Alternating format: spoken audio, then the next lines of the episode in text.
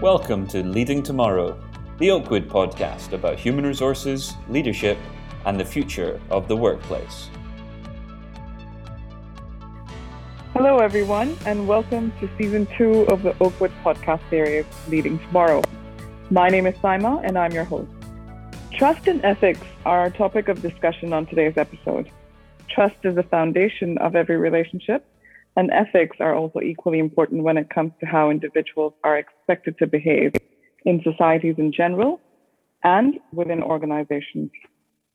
I'd like to give a very warm welcome to our guest today, Scott Hunter, who is an associate consultant at Oakwood International.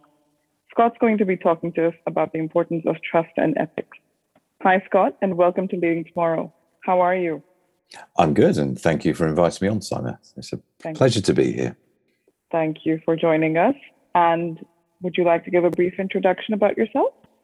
Yep. Uh, so, as you've already said, my name is Scott Scott Hunter, and I've been with Oakwood now oh, over ten years. Now it's been ten years. It's your ten uh, so anniversary. Been, it was the, I think it was this year, but like a lot of things because of COVID, it's just I think it's just fallen fallen by the wayside. So yeah, I've been with Oakwood for ten years, delivering their um, mainly the CIPD qualifications, level three and level five, around most of the GCC region. So, um, yeah, that's me. Wonderful. It's really simple. So, so let's start talking about trust and ethics. So, I know mm. when I had approached you about your topic and what you would like to speak about, you said trust and ethics, and that you're very, very passionate about it. So, what makes you passionate about these topics? Um, partly, I, well, I think as you said, as you said in your intro, trust is the basis of all positive relationships. Um, and there's research that says that we are basically in a trust less society at the minute. There's there's a massive erosion of trust that's happening, um, and there's a there's a massive mistrust of information, false news, and everything else. So I think for people to be open and honest is a positive thing, and and it's something I I, I feel that is should be should be available to everybody. And ethics is just, you know what, we should say what we do and we should we should treat everybody with respect, regardless, and we should be quite just fair. So fairness is a, is one of my key key values and principles that I live by or try to live by. Um, and I think having positive relationships again is something that's key to how I like to be. So both of those I think are key or important in delivering that. True. So I think a lot of times people view ethics from a cultural lens. So, do you think mm-hmm. that these concepts are independent or are trust and ethics complementary to one another? Very difficult to do anything in isolation, but you've got to recognize there are components that there might be a slight overlap between ethics and trust, obviously, mm-hmm. because ethics is how we act um, what we do and the principles and driving by principles. But if that how we act and what we do in our principles also feed into how much we are trusted or not by other people as well. So I think mm-hmm. there's there's things we do that can create a trusting environment, but also if we do that way, we probably are more ethical in the way we act that helps build that trust. So I think there's an interplay between them, but they are different things. Okay. So I also remember us mentioning Stephen Covey's trust dividend, and you wanted to mm-hmm. speak about that. So let's talk about that. Okay, yeah. So this is Stephen Covey, not the Stephen Covey from Seven Habits of Highly Effective People, but his son. Okay. Um, so his so his son, I think he, he, he added to the Seven Habits and created the eighth and identified the eighth, which he called trust. He then wrote a book called The Speed of Trust, where he looks at what trust is and behaviors and stuff. And he identified 13 core behaviors for trust. Mm-hmm. But one concept I really like in the book um, is he calls it a trust tax or a trust dividend. And what he's saying is if you're at high levels of trust, it's a dividend. It makes business, your business, or helps you do your business quicker and cheaper. Mm-hmm. If you have lower levels of trust, it's a trust tax which means that you do your business is slower and more expensive to do. So trust isn't just about it's a nice thing to have, it's actually business essential. And if you think about relation and business is all about relationships anyway. So if we think we if we're working in a high trust environment, you're willing to do stuff for people. You're willing to maybe say, oh, so I sort out, we'll sort that out later, or we'll do this, or you can get one of your suppliers maybe more flexible with you because they trust that you're going to pay and they trust the way you've done in the past. Mm-hmm. If there's a lack of trust, they say we want some money up front. So all of a sudden, your business has become more expensive in cash flow terms, but also it's more complicated and slower in execution of activities. True. So that's where trust I really think is a really good concept thinking about trust. Do you want trust as something that's a dividend for your business or is it a tax on your business? Mm-hmm. So I, I, really like looking at trust. And that's also in, in, in personal ways as well. If you've got high trust between people, that relationship is quicker and cheaper and easier to operate. If you've got low trust, it becomes more transactional when you have to renegotiate the level of trust on every transaction. True. So you can say that there's a cost associated with mistrust Yes, and that's the tax aspect yeah. of it. Yeah. so right. there, there's a there's a, a cost in time and money. Um, and if people say business is money, uh, money is time, so or time is money, then yeah, it's a double bubble for your, your, your time because you get you get both aspects you get done for. Mm-hmm. So trust is not a nice to have; it is a business imperative because we require, especially now, there's much more requirements for collaboration, people to work cross functionally, people working with other people in departments, um, and the changing world of how the structure of organizations are happening, and working in a hybrid environment where the traditional ways of managing aren't as uh, available because people are working more from home, working in dispersed environments. Mm-hmm. So the ability to generate trust in that is becoming is, is is business critical now. It's not nice to have it's a it's a need to have and it's a non-negotiable. Mm-hmm. Yeah, no, I really like this use of term that you that you uh, mentioned, which is trust is business essential. I really like that. I think it should be a, a very hard line. Non-negotiable. So I mean, everyone understands in the organization that if trust is one of our values without even spelling it out. So it's an implicit understanding. Yeah, and I think what we've got to do is also look at what trust actually is because mm-hmm. trust is complex as well. So if you think about it, you might trust somebody with your car keys, but you won't trust them to deliver a project on time. True. That's a good point. So trust trust is multi-dimensional. So it's not just about whether you trust or distrust somebody. There, there's layers within that level yeah. of trust you have with somebody. What do you trust them with, or what do you distrust, um, and why? So there's lots of things we need to be thinking about that will actually generate a high trust environment. And it's not just look at me, you can trust me. We'll trust you to do what and why. So it's not so really black and white as much as we would like it to be. There are there are different hues to it. Absolutely. So I think it's it's um, there's different hues to it. Is and it's um, trust is fluid. It's not static. Mm-hmm. So your actions, so your actions that you do, your your everyday actions, have a an impact on the level of trust people have in you. All of them no matter what you do. So, for instance, if you're if you want to be known as being reliable and want to be trusted as reliable, you might do projects on time, but every time you send an email to say, so, I'm sorry, I'm, it took me a while to, to send this email, that action in itself is damaging their trust in your reliability mm-hmm. because you're apologizing for not doing something on time. It might just be an email, but that's sort of these, these mini behaviors that we have every day yeah. are either, either building our trust or damaging. So if you think about everybody in the world, yeah. imagine you have a trust bank with them. Everybody. Yeah. So seven yeah. and a half billion people. If you don't know them, never interacted with them, then your balance is zero. It's neutral because nothing's ever happened to influence yeah. that balance. But everybody else you know, every activity you're doing is paying into that trust bank or withdrawing from that trust bank. Now, if you withdraw too often, people are going to stop lending you money. Yeah, that's um, true. So you need to have a trust credit. Because then, if you've got a trust credit and you ask for favors and you ask for stuff and things go wrong, you're drawing on credit. Mm. And people are much more likely to allow that to happen. I did some research in America that if if a company is trusted, 90% of consumers will give it a second chance if it makes a mistake. If it's not trusted, that, that number plummets. But 90% of people, of consumers, customers, are willing to give you a second chance if you make a mistake because they trust you. And therefore, we can forgive a mistake because you've got a trust credit. And something that damages that trust is taken away from your credit. It's not a debit. Yeah. So you, so if you think about that, that every every every interaction we have with each other, with people within an organization. So your Twitter accounts, uh, your social media, what you do, how we talk to each other, HR and our policies, and how we interact with other, all influence that level of trust. And also, it's it's not universal. You may trust somebody more than I do, even mm. if they're the same interaction with them, because what you value they've done or what they've done for you, you've seen as more trustworthy than perhaps I have. Yeah. So the trust becomes again subject. It it is subjective. Yeah, the trust becomes subjective. True. Yeah. So, um, how do we nurture a culture of trust and ethical behavior in organizations? Because you can tie these concepts to branding, reward, mm-hmm. employee engagement, talent attraction, succession planning, um, making sure that attrition is minimized, retention is maximized, engagement is maximized. I'm just saying that off the top of my head.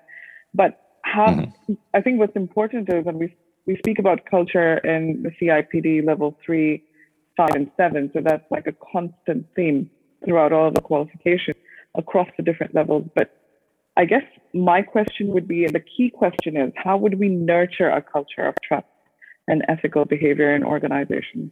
I think first is be clear about who you are. So, what's your purpose? What's your identity? So, what's your purpose and values?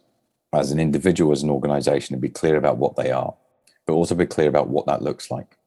So, it's about the first part of building trust is about that level of awareness and it's about reputation. What would you like to be known for or known as? And having that that thought process about okay, what do I want to be known as? So I think that's the first bit. So as an organization, what is your purpose and what are your values? What does that mean? What's important to you as a business? What are the principles that you want to act and sort of be the your guiding light, your north star, so to speak, of what's important for you? So yeah. they're not just words on the wall, but they're actually understanding what they mean to everyone in the organization and having a way of acting that. The second thing is then consistently acting, speaking, treating people in a way that is consistent with those values. So that's something we do every day. Remember, every interaction, trust is fluid. You yeah. can spend weeks building it and then just say one off the cuff comment that will damage your reputation with somebody quite seriously mm-hmm. because of one thing. So you may have had hundreds of interactions with somebody, which have been neutral, slightly positive, then you have one major one one thing you've said that really upsets somebody or is against what they believe you stand for, and then their trust in you is gone. It's yeah. been damaged a lot, and it's going to take then hundreds of uh, other positive ones to overcome that negative. So it's about understanding where we are on the purpose, then understanding what trust is. So it's just about it's not just about delivering projects on time and, and keeping to your word. It's doing things like saying what you mean and mean what you say. Mm-hmm. Be open and honest in your communication. Mm-hmm. And you can say to people, I'm going to tell you what I think. That's cool. We want you to tell people what you think, but there's ways of doing it that are respectful and there's ways of doing it that are damaging. So your mm-hmm. interaction with people is important. Then think about why you're doing something. So you're doing something for the greater good. So don't operate to hidden agendas. Transparency. So it's all about openness, openness and transparency in how we are, what we're doing, why we're doing it, and consistently being that way but really understanding trust. So you could look at something called there's the um, equation by trusted advisor, and they've, mm-hmm. they've got a trust equation if you want to think about how to break it down. And that's things like uh, so trust equals credibility plus reliability plus intimacy divided by self orientation. So what that means is credibility is why, why are you credible for what you're doing? So how do you build your credibility? How do you demonstrate credibility on a day to day basis? Then reliability and that's not just about delivering projects on time but being consistent so i know i've got an idea of what you might say or do if i ask you something because mm-hmm. I, I, can reliably um, predict what's going to be important to you and where you might come from mm-hmm. so there's yeah. that consistency reliability of saying saying what you um, de- delivering on your promises so committing to what you know you can don't overcommit yeah be aware of your own your own capabilities and operate within those. Develop yourself consistently so you gain that credibility with people. Mm-hmm. be open and honest in your communication so people believe what you say. Yeah. Um, so talk with authority using evidence to support rather than being judgmental with people. So if somebody says why do you think that? you say i think that because that builds credibility because what you're saying is based on on facts. It's not just opinions. Or if it is an opinion, you say, I'm not too sure. It's just an opinion I have, but my opinion is based on. So again, Yeah. open and honest. Say what you say, what you mean, and mean what you say. And then intimacy is about that ability to have a a conversation that's beyond just the transactions of work. Yeah. So people feel comfortable talking to you about stuff that's personal to them. Yeah. So that sort of emotional, being able to communicate at a more emotional, not just a transactional level. And that partly is because you're open to doing that and you do it yourself, but also respect people's confidence. Don't gossip.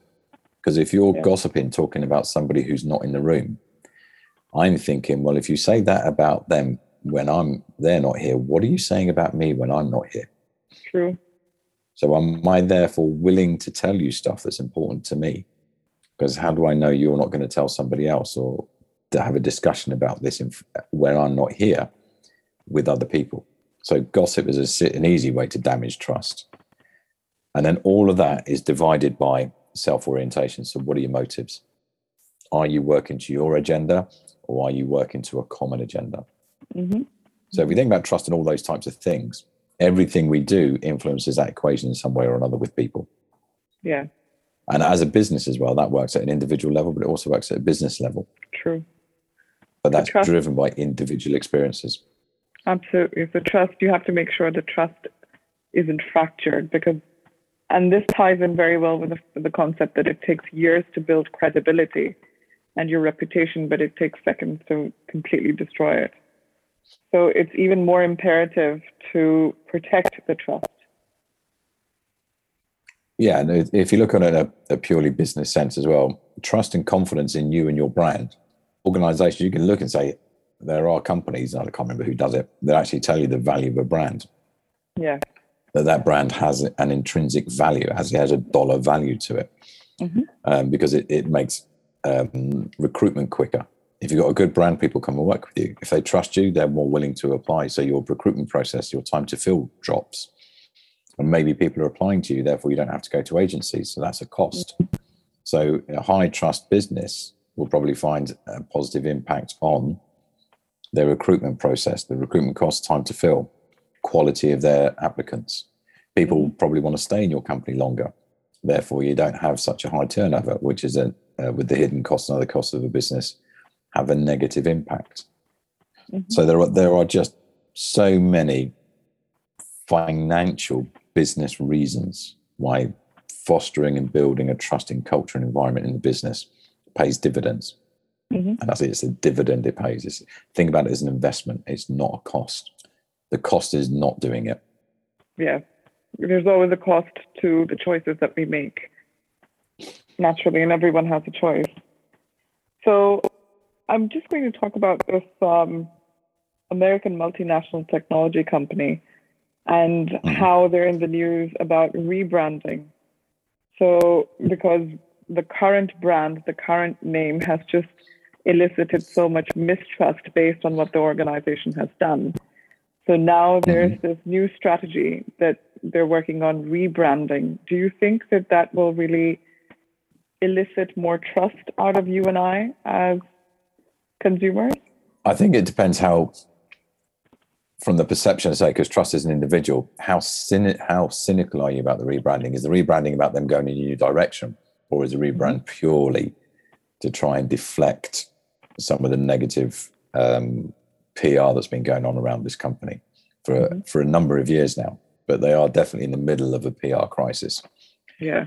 My view is my view is that the, the rebranding itself is insufficient to long term build trust with people and maintain trust because it, if the things that are happening that are getting into the news continue to happen, they'll get into the news again. It will become apparent, but people are less willing to excuse it than they used to be. I read an interesting, I can't remember, it's some, again, another interesting article. It said, Will organizations stop apologizing?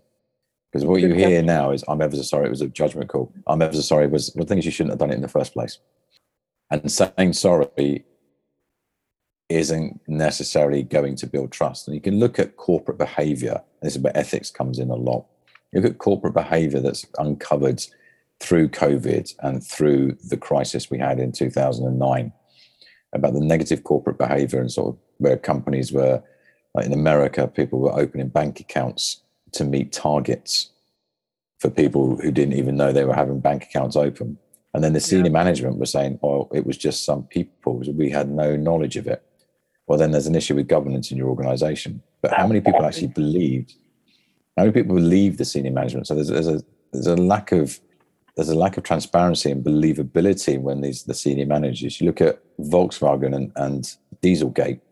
Yeah. Senior managers saying, "Oh, it was a couple of engineers who created this." How can something a couple of engineers created get into millions and millions and millions of cars? Absolutely. And eventually, somebody is now.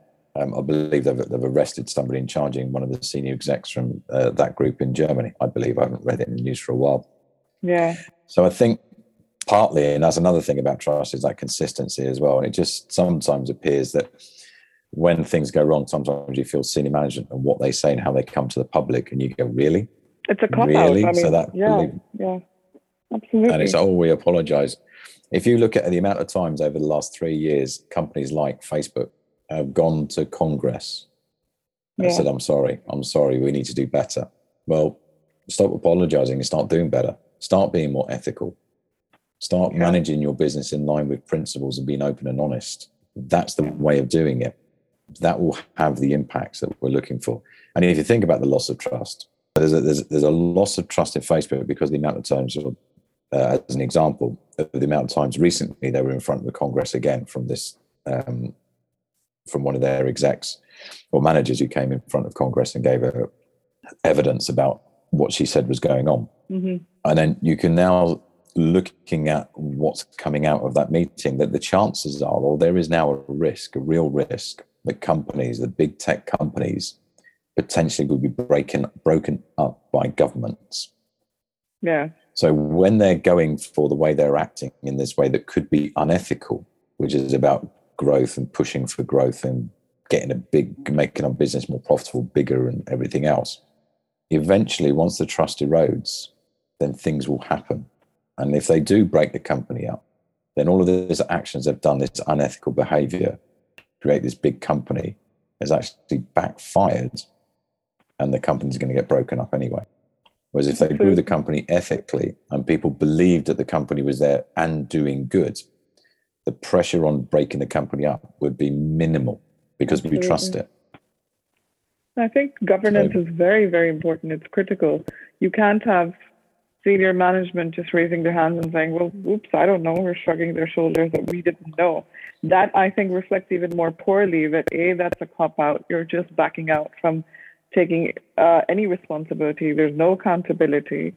And the fact that your apology just loses its meaning, it just erodes over time.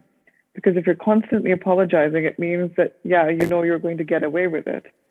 And I feel that a lot of organizations feel that they're untouchable, and that's why they just go off piste and they do whatever they whatever they want to, knowing that there will be little to no repercussions. So oh, I think we might yeah, some of that might be changing. So if you look at ES, uh, is it ESG, environment, society, and governance mm-hmm. are coming in now much much heavier. So you've got companies now who will not invest in companies unless the company has good levels of governance, mm-hmm. is clear about the, the impact it's having on society and the, the environment generally. So it's about companies being there to do good rather than just make profit. So it's not just about what the shareholders want and value for money for shareholders now that some of these investment companies are looking for. Um, there's a movement of people now looking at how can we create an ESG grade or score, which is not just mm-hmm. about you and your organization, but it's about whoever you do business with. So if yeah. you're in a, who's in your supply chain? What companies are you using your supply chain? And think, okay, how ethical is that company that we're dealing with? And we can't just say the the the saying, well, we don't know, it's not our company. That's not going to wash for not much longer. Yeah. There is a much more pressure from consumers from regulators and from the investors now saying, well, you need to be aware of what's the impact of your product. And it's not just the impact of your product, what you're doing within your business, but what's the impact of your products through the, the whole supply chain. Yeah. Is, is, is, are we, is child labor being used? Is, are the working conditions of your people in your supply chain adequate? What checks and balances have you now got in place so you can truly say, we are an ethical business, not just in what we do, but how we operate and who we operate with. And we put pressure on our supply chain to be ethical as well. Because yeah. what you'll find is we are moving towards a more conscious consumer who is willing to pay more for the products that they believe in. Thank God for that. I think I think we are changing. There, there is a definite shift, and so about what's the story behind the brand? What's the story behind your products and services? Yeah. What are you doing? What's important to you, and how can I? And if I believe in that, I'm much more likely to stay with you, trust you, and be loyal as a consumer. And also, you'll attract people in the same mindset. So the ethics is becoming much more important now because it is actually driving consumer decisions recruitment decisions and investment decisions. But I think it's also because consumers have easier access to information. So I think that's why we're also becoming more conscientious um, in mm-hmm. our purchasing um, trends or behavior, rather. I think that has a major role to play with it. But then again, you have a lot of sporting brands that sell apparel and you know they have very little accountability even though they're running sweatshops. Then i mean there is uh, some uproar about it but then as is the case with every piece of news it dow- dies down. So a lot of organizations wait it out for consumers to move on to the next piece of hot news without taking any action. What do you think about that? Well i think that's about what what's important to that business and that's yeah. a decision the senior management take in what they do. Um, and I do believe eventually things things will change, and the companies that are. So if you look at the big brands that people want to wear, then they've got more, I suppose, more leeway to wait it out because they're more likely to survive. Yeah. A, um, because even if people start um, boycotting their brands, they've got so many customers Agreed. That they're likely to continue. But then if they're still on a, a thing of growth, and that's going to make that growth more difficult, it may be that they're going to have to go onto a marketing campaign now to sort of rebuild that brand and that image. So that's another cost that will be into the business because they've got to rebuild some of that trust. So there's always going to be a flip side. And what I'd assume is the choice will be made is what's this flip side for this business against the benefits of still running the way we do run and making the profit we do and dealing with the occasional uproar and then the associated costs with that. And that that could be a decision that people have made. But I was talking to um, somebody called Jeff Hudson Searle, who talks. He's done a lot of work around trust, and he, he talks a lot about how we can build it. And he he was he's a he goes into organisations at quite a high level and, and helps sort them and helps them with their strategy and and he was saying he worked with a company and his company was not doing very well. But by building that purpose-led culture within the business that was high trust purpose-led culture they turned this company around in relatively short time into a highly uh, high functioning high profitable high growth organization purely mm-hmm. by reconnecting to the purpose and getting the people in the organization to buy into that purpose. And then they were trusting each other I was talking to another person the other day about their senior management team. They were looking at working with their teams, no matter what they came up with, decisions and things were slow and cumbersome in their business. They were a high growth, medium sized business. And what they mm-hmm. realized was there was a lack of trust in the business. So they worked hard at building trust within the senior management team. And once they got that trust in the senior management team working, they said, We're operating much quicker, much more effectively, much more efficiently as a unit. And people in the shop floor can see that and they've responded positively to that because we've built a high trust culture within our senior management team. So things like if somebody says they're going to take a project on, then I trust they're going to do that. And I don't micromanage it or I don't check it. And the good thing is now that that's off my table and I can concentrate on something else. Mm-hmm. So trust improves efficiency as well. Because if I trust you've said you're going to do something, I trust trust you are only going to say you're going to do it when you believe you can, hmm then I can leave you with it. And that's all now now that's I don't have to worry about that. I can move it, I can move it off my my desk and then I can concentrate on the next thing that's happening. Yeah. So but again, it's about people being confident and saying, Yes, okay, I can take that on. I'm happy to do that. I've got the capability to do it. And then saying, actually, I don't think I'm in the position to do that. And again, you've got to be in a position where you, you trust the person you're talking to to say those types of things, to have that open and honest conversation as well. True. So, one of the best definitions of trust I've ever heard, I say I've got to get it right now, is trust. And I can't remember the guy who wrote it either, but I've got his book.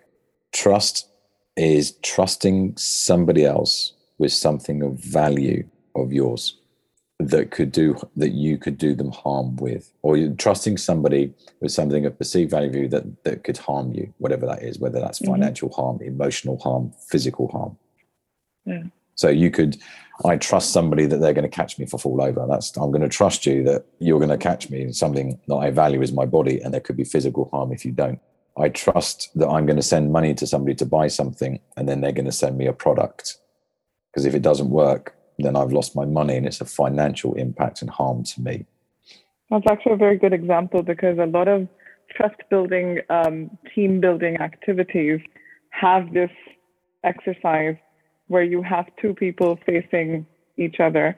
One one person is asked to turn their back on the other person, and they're asked to let themselves go so that their colleague can hold them. And you can see it's it's actually quite amusing. You can see the level of anxiety on people's faces because they're not too sure. So that that shows that the trust is shaky. Sometimes people say, no, I'm not going to let go because, you know, like for example, you and I. So you could easily say, no, I'm not going to let myself fall because I don't know. I'm not sure if I'm was going to hang on to, hold on to me or not, break my fall or not. And there's also a point where one person is asked to move away so that the person falls. And it's a very interesting activity. I know I'm not explaining it very well, but it's a very, very interesting trust building activity that to see how how much people trust one another in an organization and with people that they don't know very intimately.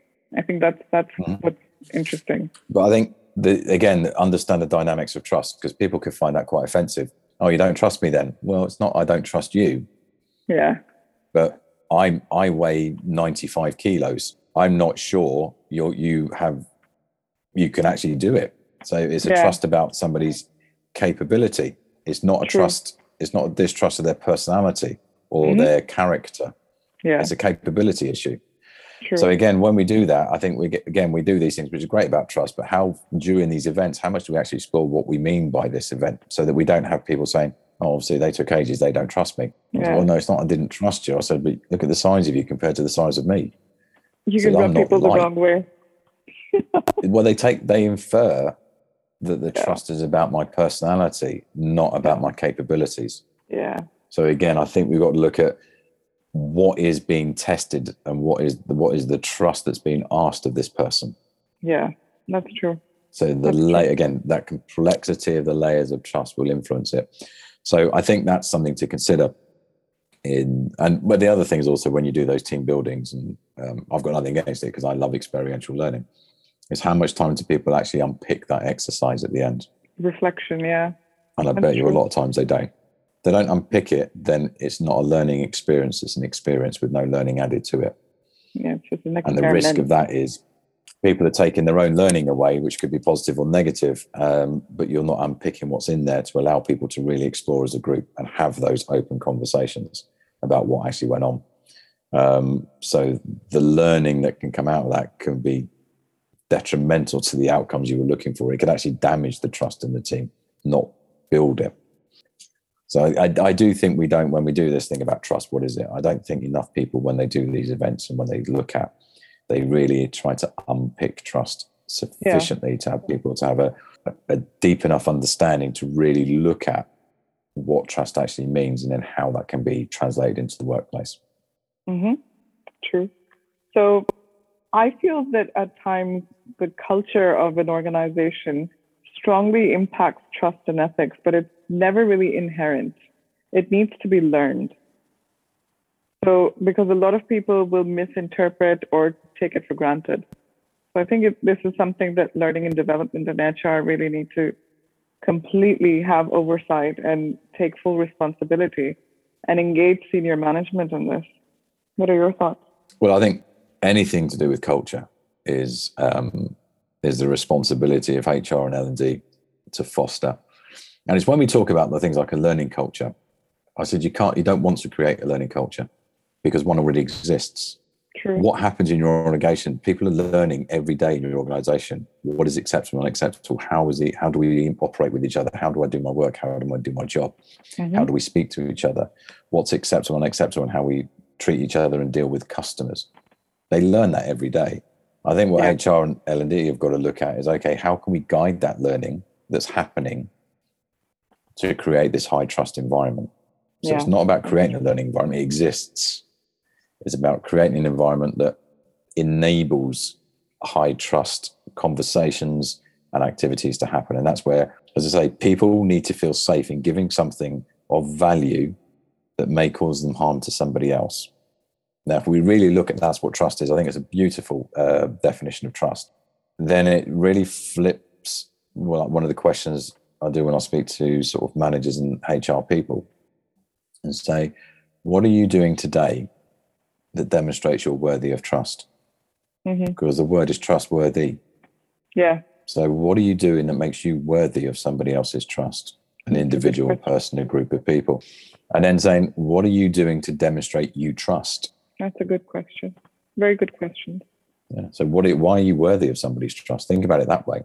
Yeah. Then you think about trust as something I've got to earn, or I've got to make myself worthy for. I don't get it because I'm a CEO. I don't get it because I'm a, a line manager. I don't get it because I'm head of HR. yeah. Because I think we need to we need trust that's not positionally based, but based on how we interact as individuals. Any positive examples that have resonated with you where trust and ethics have been managed well? I'm trying to think in an organizational context where I've heard of trust and ethics doing well. I think sometimes if you've got, um, I'm trying to think of an example, a specific one, and I can't, I can't remember where it was, but something happened in an organization, and the senior management just came out and said, "Yeah, we made a mistake. Hands up. We didn't do it right. This is what we're going to do differently." So you saw somebody taking accountability of what was going on, and therefore, and they say this is not what was what we should be doing. Also, a CEO recently was there was a, something that was said or uh something anonymously was put up, which was um, offensive, and it was put up in an organisation. So it was put up it was either on a poster or something that was put up, and it was a potentially offensive or harassing poster that should it should never have been uh, put up, but it was anonymous, Mhm. as a lot of times these acts are.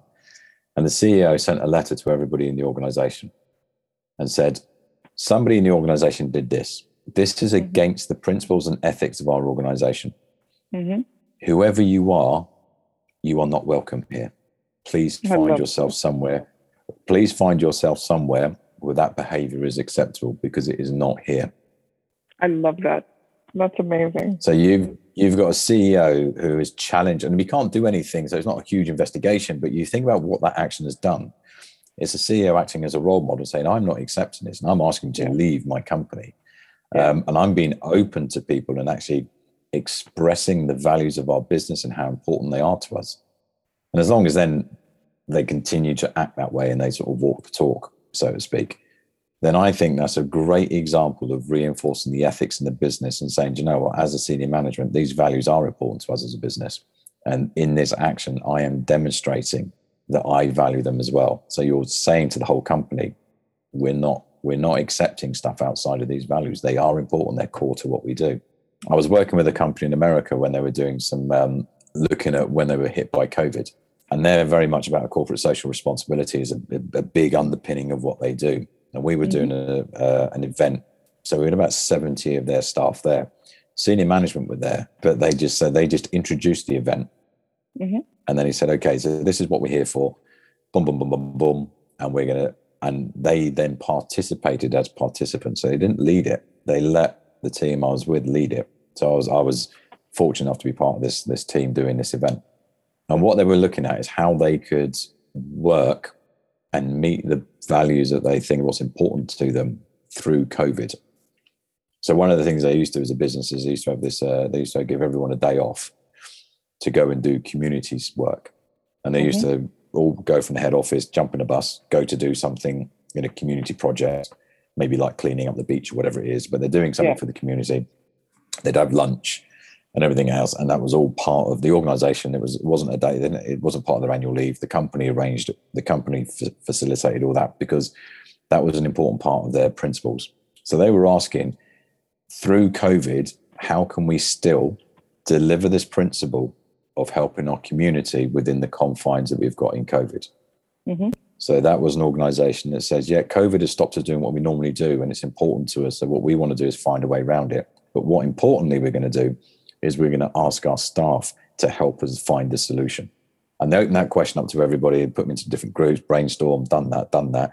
And within that session, at the end of that session, they had created a whole new approach to how they can deliver their corporate social responsibility because they were listening to creativity at the time. And then the senior management team at the end said, Thank you very much for that. We've got to do some checks to make sure this is feasible and how this is going to work.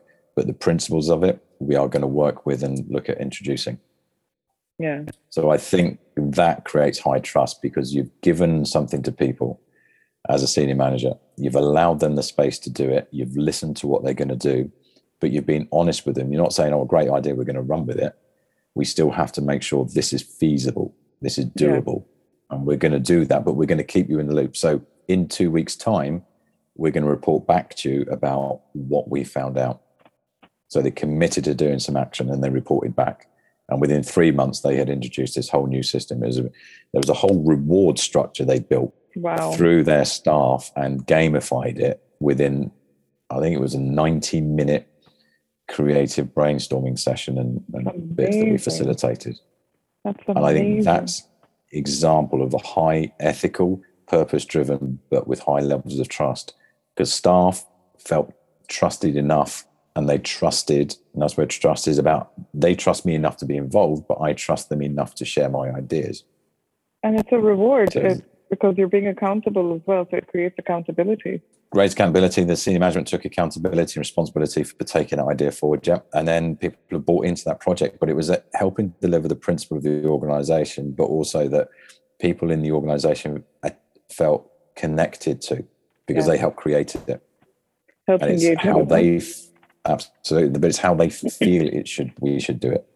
So mm-hmm. the chances of engagement, the chances and then they looked at the potential impact as well, and it massively increased the social, corporate social responsibility impact of the organization for less money. It's amazing. So it was just a, a massive win win because they just opened the thing up to the whole staff, and the staff felt trusted because they've been given the opportunity to do it, and they trusted senior management enough to share their ideas and feel safe to share ideas. And then the management then trusted their staff enough to to come up with these ideas and then they took that okay that baton was then passed to them and they then delivered on what they promised so again you're again reinforcing that level of trust. That whole that whole process reinforces a high purpose high value ethical trusting environment which resulted in much better publicity much better connection to various communities because they people were dispersed now because of covid much higher profile for the organization and its impact and yeah. less expenditure. I think that's amazing. I think the key things, so, the, the key terms that we've been speaking about, if I were to summarize this, I think trust is this business essential. It's fluid. You're looking at consistency, commitment, transparency. Trust improves efficiency, creates accountability. I think these are really hard hitting terms, which aren't impossible to achieve. So it's all about the mindset, isn't it? Absolutely. And and I think sometimes, and this is the, the I think one of the issues with HR, we think what we do is fluffy, but what we actually do is business essentials. And once we can connect the impact of what we do, you're then saying what we do is business essential. Because basically, business, if you ask what's the definition of an organization, is a group of people working towards a common goal. And mm-hmm. that for that to be effective, there needs to be trust because it's relationship driven. Exactly. So we help create those the framework that delivers those positive relationships that deliver those outcomes, those business outcomes. But I think we sometimes get, how can we prove our value? Well, if if if we weren't there, then what would the organization look like? And the thing about also, I think I quite like as a thought experiment when I talk to somebody about values and how important values are, and they say, oh, it's a bit washy, we can't embed them and do that, which is another yeah. total cop out. It's difficult, we can't do it. I said, no, you just haven't thought about how to do it. If it's difficult, you should be doing it because look at if you do do it, look at the advantage you're going to have with the people who don't do it. But anyway, True. I just as a thought experiment, think about going into work in a workplace where there are no values, where there are no norms, acceptable norms it's the jungle. Or guiding principles. Yeah. What would that be like to work for? Yeah. And most people would say, I really wouldn't want to work in that. Exactly. So, so you have some values in your business. They exist because there are norms within your business about what normal behavior is. Because mm-hmm. you've thought about what it's like not to have them. Yeah. And that's is, is, is, as you say, it's like a jungle. It's like a, it's like the Wild West hopefully your business isn't like that. But so if it's like a jungle or the Wild West, I said, well, no, there's some structure and order and, and ways people are working in your business. So exactly. there are values in your business. They exist. Mm-hmm. So it's not a nice to have. They exist anyway. But yeah. wouldn't you like to have some guidance and control and influence over what they are and how they're impacting on your business? Yeah, yeah, that's very true. Right. Thank you very much, Scott. You're more than welcome. So, to all our listeners, thank you for joining us today, and we hope you enjoyed today's episode. And thank you once again, Scott, for being on the podcast. For more information on Oakwood International's qualifications and short courses, please visit our website. That's www.oakwoodsdubai.ae. You can also access our blogs and the podcast there. Join us next time where we talk about our coaching and mentoring programs. Take care, everyone, and stay safe.